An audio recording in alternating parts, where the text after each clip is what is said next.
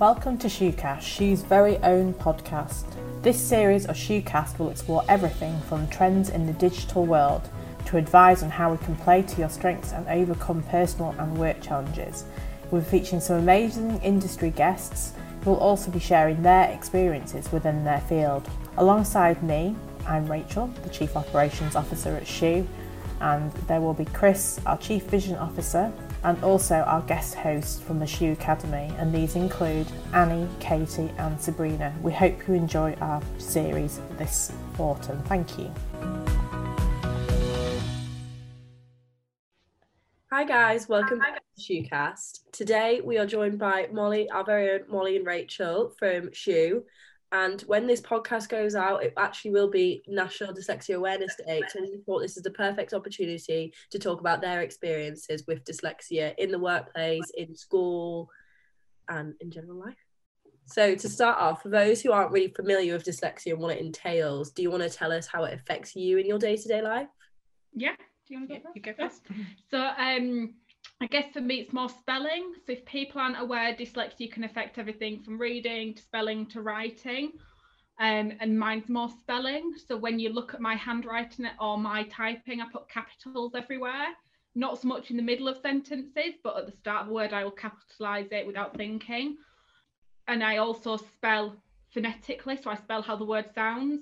Um, so until I couldn't spell the word um, because till I was about 15, because because doesn't sound like you would write it. There's lots of E's and A's in there.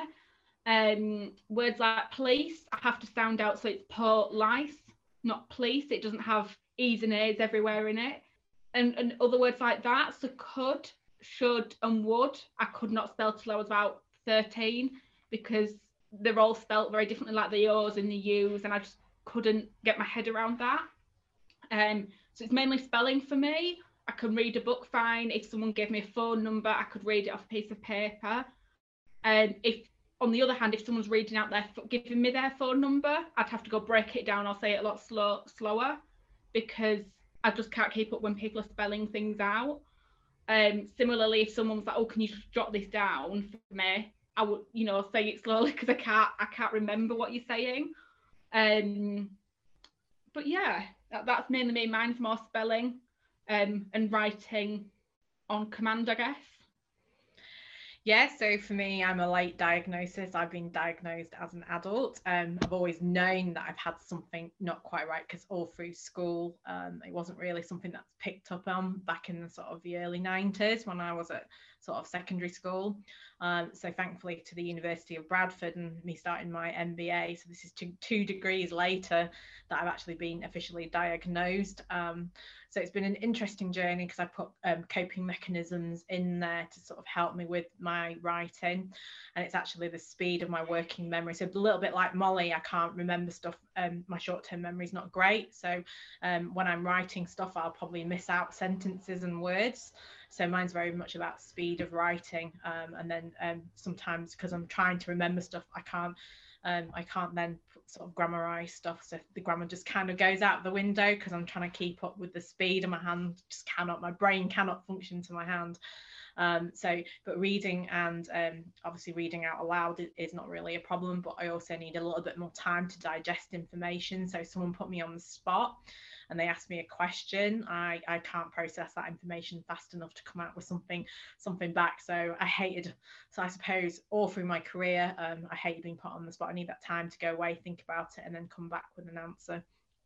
And, and now I understand why I do all the things that I do, and there's a lot of coping mechanisms that I've put in in terms of writing and getting support from um, people that can um, write really, really well. Um, so yeah, so I've been quite lucky that I have recognised something wasn't quite right, um, and then it didn't really help sort of at school because obviously exams everyone's done everything at school is graded by examinations and when you're in an exam you can't remember everything because short-term memory is not great it makes um, sitting there a very anxious time especially when you haven't been officially diagnosed but you know something's not right. It's interesting how different people struggle with it differently but then there is similarities that go through all and everything. Yeah no definitely i agree. There's, there's definitely some similarities but also very very different which is great because mollie and i can help each other on certain things. She can she's quite good at reading through stuff and spotting things that are missing and i'm good at spelling. So um, we have got all our we have got our strengths and weaknesses haven't we mollie? Yeah. So after that how has this uh, like dyslexia affected your work life um like with searching for jobs or a growth within a role? Have you ever felt like it's held you back at any point or? Um i guess so my for, for everyone who's listening I this is my first kind of proper job, I guess. This is my this is what I see myself doing long term. Previous to Shoo, I worked in retail at garden centre and then on a beauty counter. Um, so neither of the jobs there in retail I was writing or I was reading. Um, in in the on the beauty counter, the only thing that I found hard was when um, we were pushing for people to sign up with um, like the the uh, rewards app and they had to give their phone number and their email, customers were like, "Oh yeah, I'll do it," and they'll they spit it out really fast. Like, oh, and I'll be like, "Oh, can you can you just tell me that again and again and again?" And I guess when my manager saw that, she she was not the best manager, um, but she was like, "You know, they've told you it three times. You need to treat customers better." And I was like, "Well, you know, I'm not trying to do anything wrong. Like, I'm not." I'm not trying to. It's just because I can't remember someone's email. And I guess people's personal emails are a lot of initials and a lot of letters and numbers mixed together. So that for me is like hell on earth trying to remember. It's like trying to remember a password or a code. So I guess that's the only thing that I found hard. I've never had trouble finding a job. Um, I've been very lucky at Shoo that Rachel has this dyslexia as well, so she understands. You know, she's never going to give me an essay to write. She's not going to say, oh, you know, we want you to write a massive white paper on data analytics in social media and I want 5,000 words by Monday morning, you know, she's not going to do that. Um, but I guess I guess you've had it a bit different. Yeah, I suppose so. Um, I think for me, um, I've always um, chosen my career and what degrees I've done at uni based on what I've had to sit exams. So I've always picked um, degrees, um, and even my master's degree prior to my MBA have always been about um, coursework because I've got that time to actually um, research um, think, edit, and proofread, um, and have everything checked out, um, which is great. Um, it has put me off, I suppose, applying for certain jobs that require written communication skills, and a bit like Mollie as well. I've always struggled to remember stuff like email addresses and phone numbers. Um, so I've always kind of either made people email me um, their contact details, or I've actually got if it's if they're face to face, a bit like Mollie's situation, get them to write it instead of me having to do it. So I put coping mechanisms in place. In terms of like um, sort of emails and uh, communication, sort of working with, with, clients, kind of developed way of um, bullet, bullet pointing up my kind of what I needed from people. Um, and I used to always um, send get people to read my emails before I sent them out as well because I was a bit like, oh, I've missed words out, or I've missed something out, it doesn't make sense, or I've skipped a paragraph. So um, I'm still very much like that now. I've got a great team around me that um, sort of we all read each other's work, which is fab, um, just to make sure it sounds okay, or if the sentence structure isn't quite right, especially for me. Um, so my spelling's fine, but we're unfortunate from when I started my career, technology's massively helped. Um, things like Grammarly and stuff like that. Um, being able to actually use a computer instead of using your hand to write stuff uh, they're all kind of technologies just completely changed the way that we've we've got these tools that can help us now. And we are really lucky in that respect. I feel really grateful for it all. Um, if, if i was right gone, if i'd gone to uni in the 80s and had to handwrite everything i think I'd, i don't think i would have gone to university. I probably would have taken a different career route because i wouldn't have been able to cope with all, all the writing. Mm. um so saying that do you think that dyslexia has affected like your uh, opportunities for you? Do you think you've held yourself back from potential opportunities? I know you said you've held yourself back from applying to certain jobs because of written. It has stuff to do with written communication. So do you think it has ever held you back from opportunities? Yeah, I, I suppose um, the roles that I've picked have been quite um, practical or um, a bit like Mollie, they're quite client focused to avoid any writing. So I've not gone for pure marketing roles because I suppose a lot of the time, sort of when I came out of uni the first time, there wasn't things like social media or digital marketing. Um, and when sort of the early stages of the internet were kind of coming about, people didn't really use this type of uh, marketing uh, online because that wasn't the thing. Um, and it was very much still print marketing, traditional forms of marketing. And um, so, yeah, they required a lot of writing back in the day. And yeah, I completely avoided all of that. So, took a career in events management because I'm good with people, I'm good at articulating and communicating sort of verbally. Um, so, I took a role in that. I'm very good at planning and very organized um, because I've had to organize myself. Because when you're dyslexic, you can be a bit disorganized in your own head because you're trying to remember stuff. Um, and that the only way is is to kind of work in lots and lots of lists. Um, and that hence events management is about lots of lists and very very specific detail and timing and you come a bit i suppose a bit neurotic about stuff because you need to be on time for everything and you become a bit obsessed with your time management Because I think I remember being at school very kind of like all over the place, and you need to work in a timetable uh, for my type of dyslexia anyway. Um, so I can remember what I'm doing. A bit of routine always helps as well. Otherwise, it makes you. If I don't have that routine, it makes me very anxious. Um, I can't work to last minute guidelines. I need that time. Like I could work on a six month project and I'll be fine. Give me something last minute to do um, with a knee jerk reaction, I'd just panic. so yeah, it has definitely definitely um, made me think about what job roles I should apply for and stuff over the sort of my 20 years of my career. Mollie, do you have any experience with it holding you back from opportunities or not really? I think I've been very lucky because it's not held me back from anything. Um, I think I've not done a lot of things because of being anxious, but that's kind of something that's spun off being dyslexic about thinking, oh, you know, like Rich said about the timekeeping thing. Like I buffer everything with an hour either end. So if I know I'm gonna, oh, so I need to be at the train station to go to Leeds at 8 a.m. on a morning. Well, I better I better get up at seven. You know, I could probably get up at half seven, but I better buffer myself because I know that the train might be early or it might be delayed. You know, I might have to change my plan of action. It's that thing of buffering everything. So I guess something that's that's kind of held me back because if I can't buffer everything by an hour either end, I'm not going to do it. Um. So yeah, I think I've been very lucky because I guess it's more. I think I accepted the wrong word. I think it's more commonly known as a as a learning difficulty that now um, that people like uh, they, they wouldn't hold you back for it.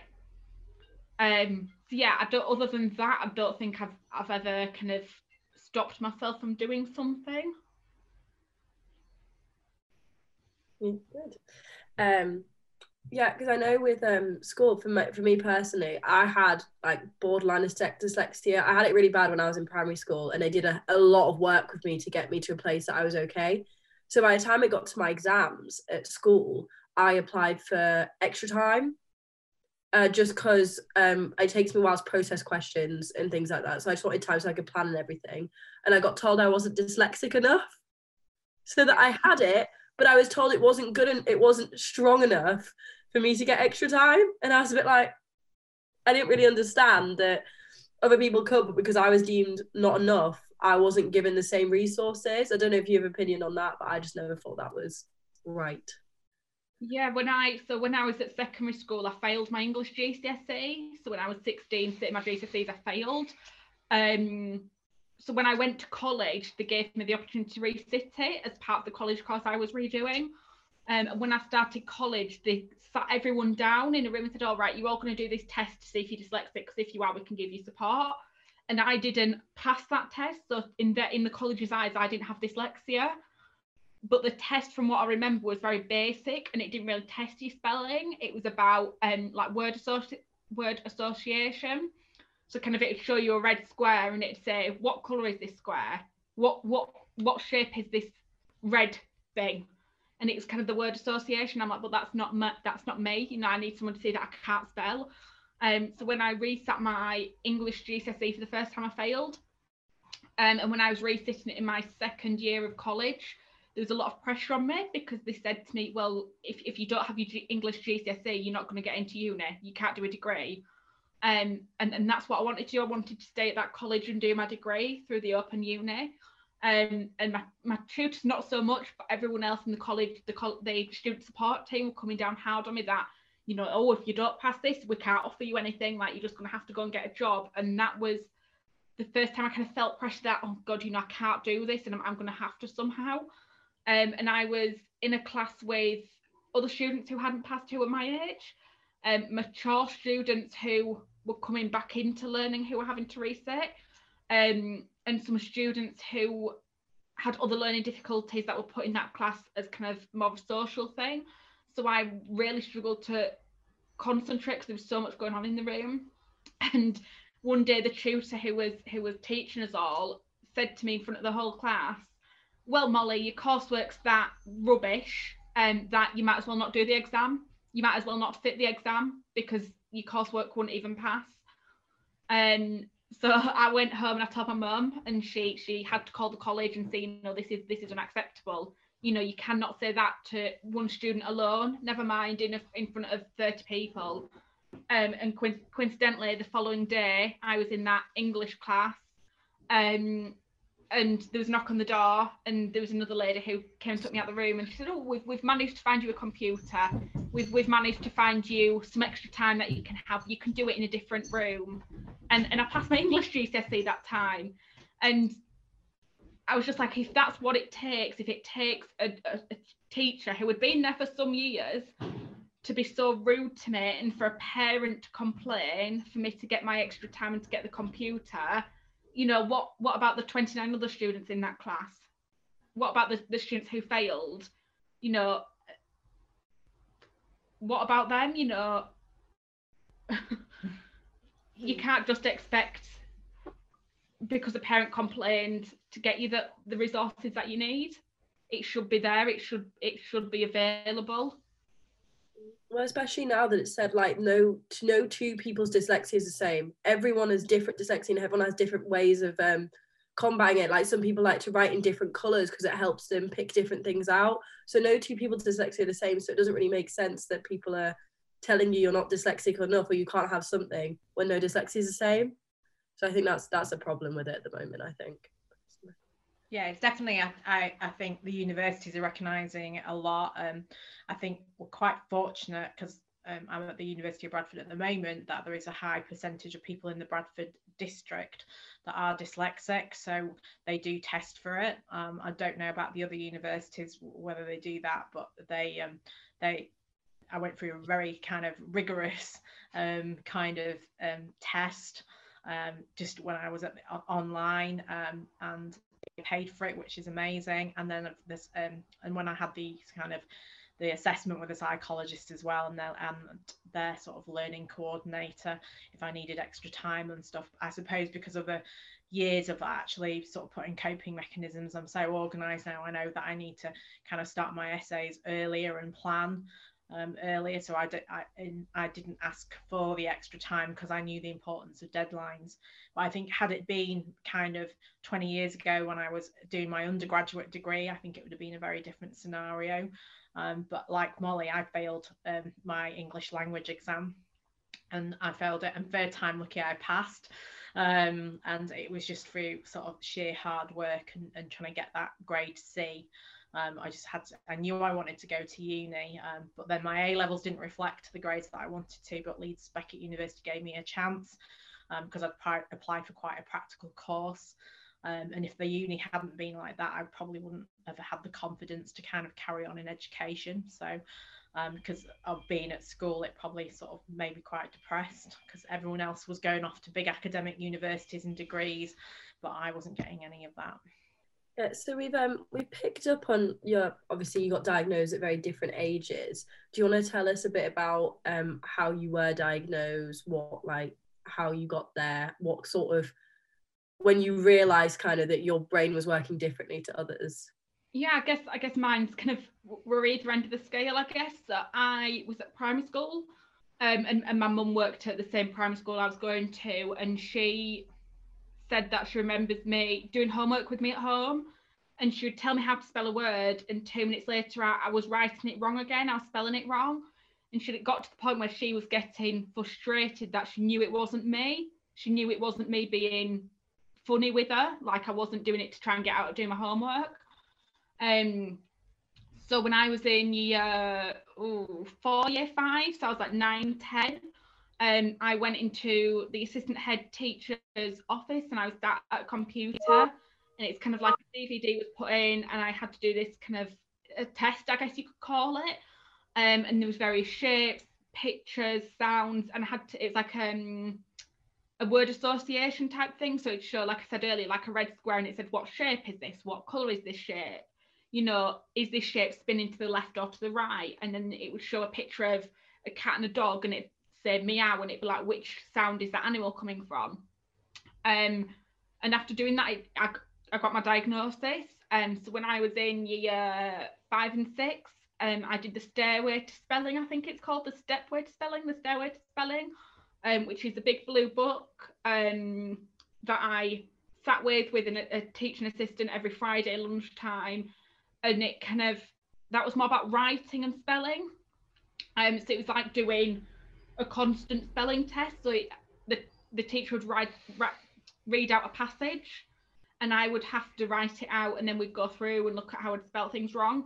I look back at that now and think, how did I ever not realise how that word was spelled? Um, but I guess it shows you how far I've come from from spelling fur S I U R. Um, you know, who would put an I in the word fur? And um, me. Um, so then I went to secondary school and, and the kind of diagnosis was passed over to the secondary school that, you know, this she's got dyslexia. Um, and one tutor group a week, I think it was a Friday, if I remember rightly, I was in a class with other students who had other learning difficulties. Um, so some of them had dyslexia, some of them had dyspraxia, you know, it's kind of a mixed group. That was more of a homework help group. Um, so if I had work that I was doing in the class, or if I had some homework that I just didn't get or I just couldn't do, there were teachers in that room at that tutor group time that would help me with that. Um, and there was also, I, I, vaguely remember there being kind of um, resources and kind of extra work for us to do in that class to help us with spelling. Um, but that only kind of lasted year seven and year eight, and then that kind of phased away. Um, and I didn't really get any support over my GCSE period. Um, but like Rachel said about picking more practical subjects, I obviously had to sit my English, maths, and science and religious education um, because my school, those were kind of like you had to do those. Um, but my chosen subjects were media, double ICT, IT, and arts, um, and food tech. So you can kind of see that I, I did pick the more creative ones. I failed my science exam. I got a U in religious education because that was essay writing. Um, and I just remember writing the same line over and over again because I just couldn't understand it because it was so in depth and then obviously I went to college. I've told you that you know they didn't believe I was dyslexic, and then I suppose I did I did pass. So I got into my degree, um, which was makeup artistry, very different to what I'm doing now. But again, that was a very practical course. But I remember my tutor always saying, you know, you've got this wealth of knowledge, Mollie. You, you you go to all these museums, you do all this research, but you just there's something stopping you putting that in your sketchbooks and in your essays. You're just not putting, you know, you know all this stuff, and you can sit here and tell me it all, but you just can't get it in to your work. And looking back now that probably is dyslexia because I just couldn't I couldn't I could verbalize it but I just couldn't get it down in writing. Um so yeah I, I guess that's my, my diagnosis story up to now. Yeah mine's a, a very sort of different story because obviously I've only literally been diagnosed officially um, back in June.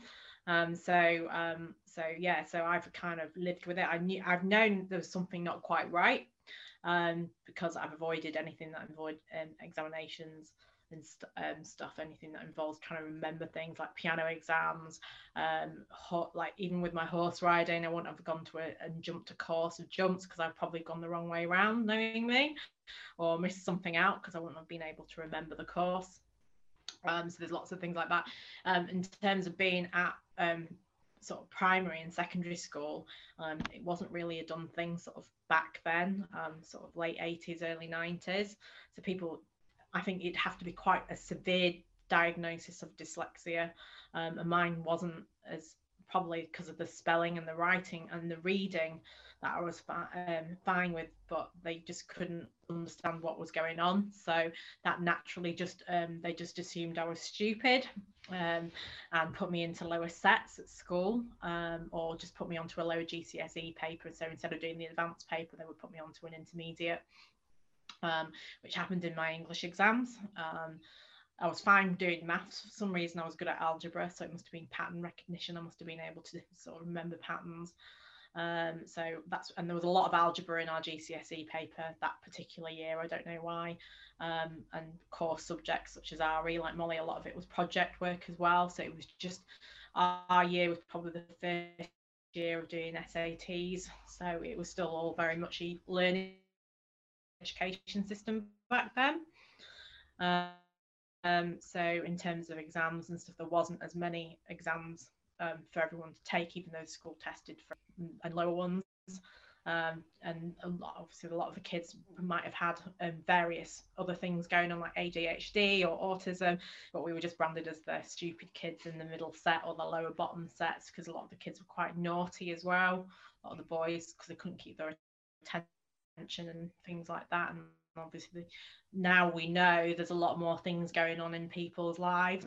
That awareness is more there now, which is quite lucky because obviously people in your generation now are getting diagnosed earlier on at primary school, which I think is a key for all, anyone's learning really is at primary school because that's when you do your brain still developing. Um, but yeah, like over GCSE period, I should have had higher grades and A levels. But again, when I was doing my A levels, had no support for anything. I was just left on my own and literally dropping subjects and dropped down to like two A levels um, just because they were like, oh, you can't do this. And I was like, I'm determined to get through it. I'll do something I really want to go to uni. Um, didn't get the grades that I wanted to get because I didn't have any support. Um, but thankfully, Leeds Beckett were re- had an interview, and the course I was doing was quite practical. Um, and I was already working in, in, in that particular industry sector part time, so they knew I would dedicate my time, and it was all coursework. There was no exams, so I was very fortunate. They gave me uh, they opened that door for me but it was all down to one a particular friend who believed in me and she kind of said you need to go for an interview um, so I was on the phone to them asking, please let me in, knocking on the door saying, I can do this. I just can't do exams. Um, if it wasn't for her, I suppose I, I wouldn't have, I was sat there like open that day when you uh, get your A levels and you, you just open that letter and you know you've not done very well and it's just that dread. And I didn't go to school to pick my results up because I didn't want to see any of my friends um, because they had all done really, really well. Um, so yeah, there's like a really different diagnosis. And then through uni, um, I, I didn't, I suppose I wasn't very confident, just very anxious about sort of putting myself forward. I hated doing presentations because I thought I couldn't remember everything. Um, and then um, when I did my masters, it was a very different scenario because the way of teaching at Sheffield Hallam was really different, and um, there was a lot more because the class was smaller. I um, had a lot more attention from the lecturers and stuff, um, and it was a very different style of learning. And I, I was a bit braver and more confident, so I asked for help. Um, and not necessarily might not be it wasn't from the uni but the people that I, I was surrounded by because they, they could see my weaknesses um, but yeah but since but now like going back to uni again um, they've just so much more support out there i suppose because it's officially recognized as a disability as well. So the unis are a lot more proactive um, in terms of giving that support out there now which i think is amazing how in sort of 20 years that whole scenario of the education system has adapted and understood people a lot more and i think that's really important um, because it I, why should anything hinder people? And they shouldn't have to go through that stress of when applying for jobs. Um, they shouldn't have to. No one should go through that mental anxiety. It's not fair. No it's not fair. But yeah i think there is definitely a lot more awareness out there for it now which is always uh, coming back to dyslexia in the workplace, do you ever think it's affected you when it's come to communicate with clients? I know you said about obviously email addresses and everything, remembering it all do you think it has? Has there been anything notable that you've been struggled to communicate with clients before? I guess for me, it's it's writing emails. You know, getting Rich and Chris and Fran to to check off as the mat on the cat because I'm thinking too far ahead in too far ahead in my head. Um, so I guess me, it's getting people to check my emails over. Sometimes my emails come across as very direct when I don't mean them to be because I'm just trying to get the information in there. Um, rings the office and it's like a, a cold lead. Um, I had one the other day where I picked up the phone and a lady wanted information. I'm like, can we get a meeting booked in because I need time to understand what your business does and what we can help with. I can't tell you that over the phone because I just can't take that on. Um, and I had to go find her business on LinkedIn um, because I was like, even though she read it out to me twice, I was like, I need to double check that it's right because I don't want to send the email to a dud email and then her ring up on Monday morning and going, you said you were going to send me an email and you haven't. I've just got one final question, um, and it says, do you think it's increased awareness for this? The increased awareness of dyslexia has resulted in there being more support in the workplace, in schools and universities, um, for to help people with dyslexia as it now is a, considered a disability. I definitely think there's more support in school and universities. I mean, I graduated in 2019 and um, from a BA, and there was there was support there then, and um, so there's still I hope still will be today. Um, but I definitely think from someone who was diagnosed when I was like what nine, ten, um, there's definitely I don't think the I think you more support at higher education level because that's when you sit in ex- exams and that's when your exams kind of matter. When you sit in your sats at secondary at primary school, sorry, that only kind of matters for, for like the first sets you go into in year seven. I I just don't think there's that support there in primary school as much as the race, but I suppose it matters more in secondary school and higher education. Um, and, and in the workplace, you know, I've never had a job where I needed support where there wasn't support. Um, I've been very lucky in that sense. You know, I know you'll have different. Yeah, I suppose. I mean, because I'm such a late diagnosis, I suppose I've never really worked in a large corporate organisation, um, and I don't know what support there is out there or if there is any.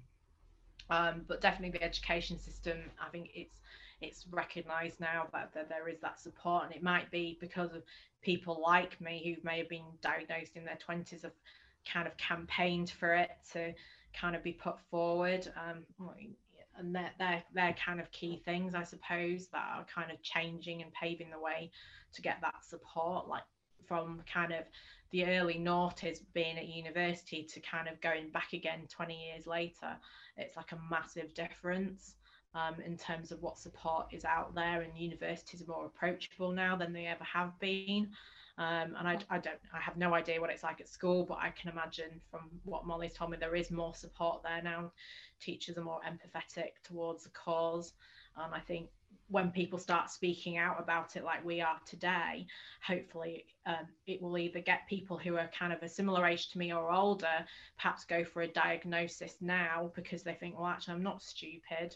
Um, it's just I can't write very well. And I can imagine like maybe generations before me, sort of um, like kind of 80 years old now, they might have gone through school just thinking they were stupid, and actually they weren't. They were just dyslexic or dyspraxic or whatever is out there now, ADHD, autism, all all those things are out there.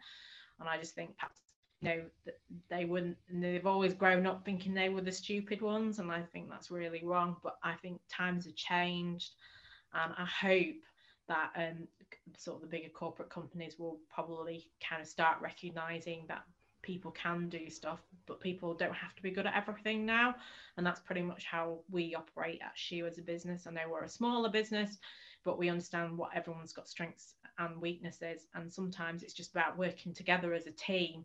Um, you know what it's like, Annie, you're on the Shoo Academy, you've got your strengths. Mollie's got her strengths of her creativity. You're an amazing writer and your grammar's impeccable. You're a good proofreader. Um, I'm just good at organising people and, and getting that organisation there. And I think it is working together as a team.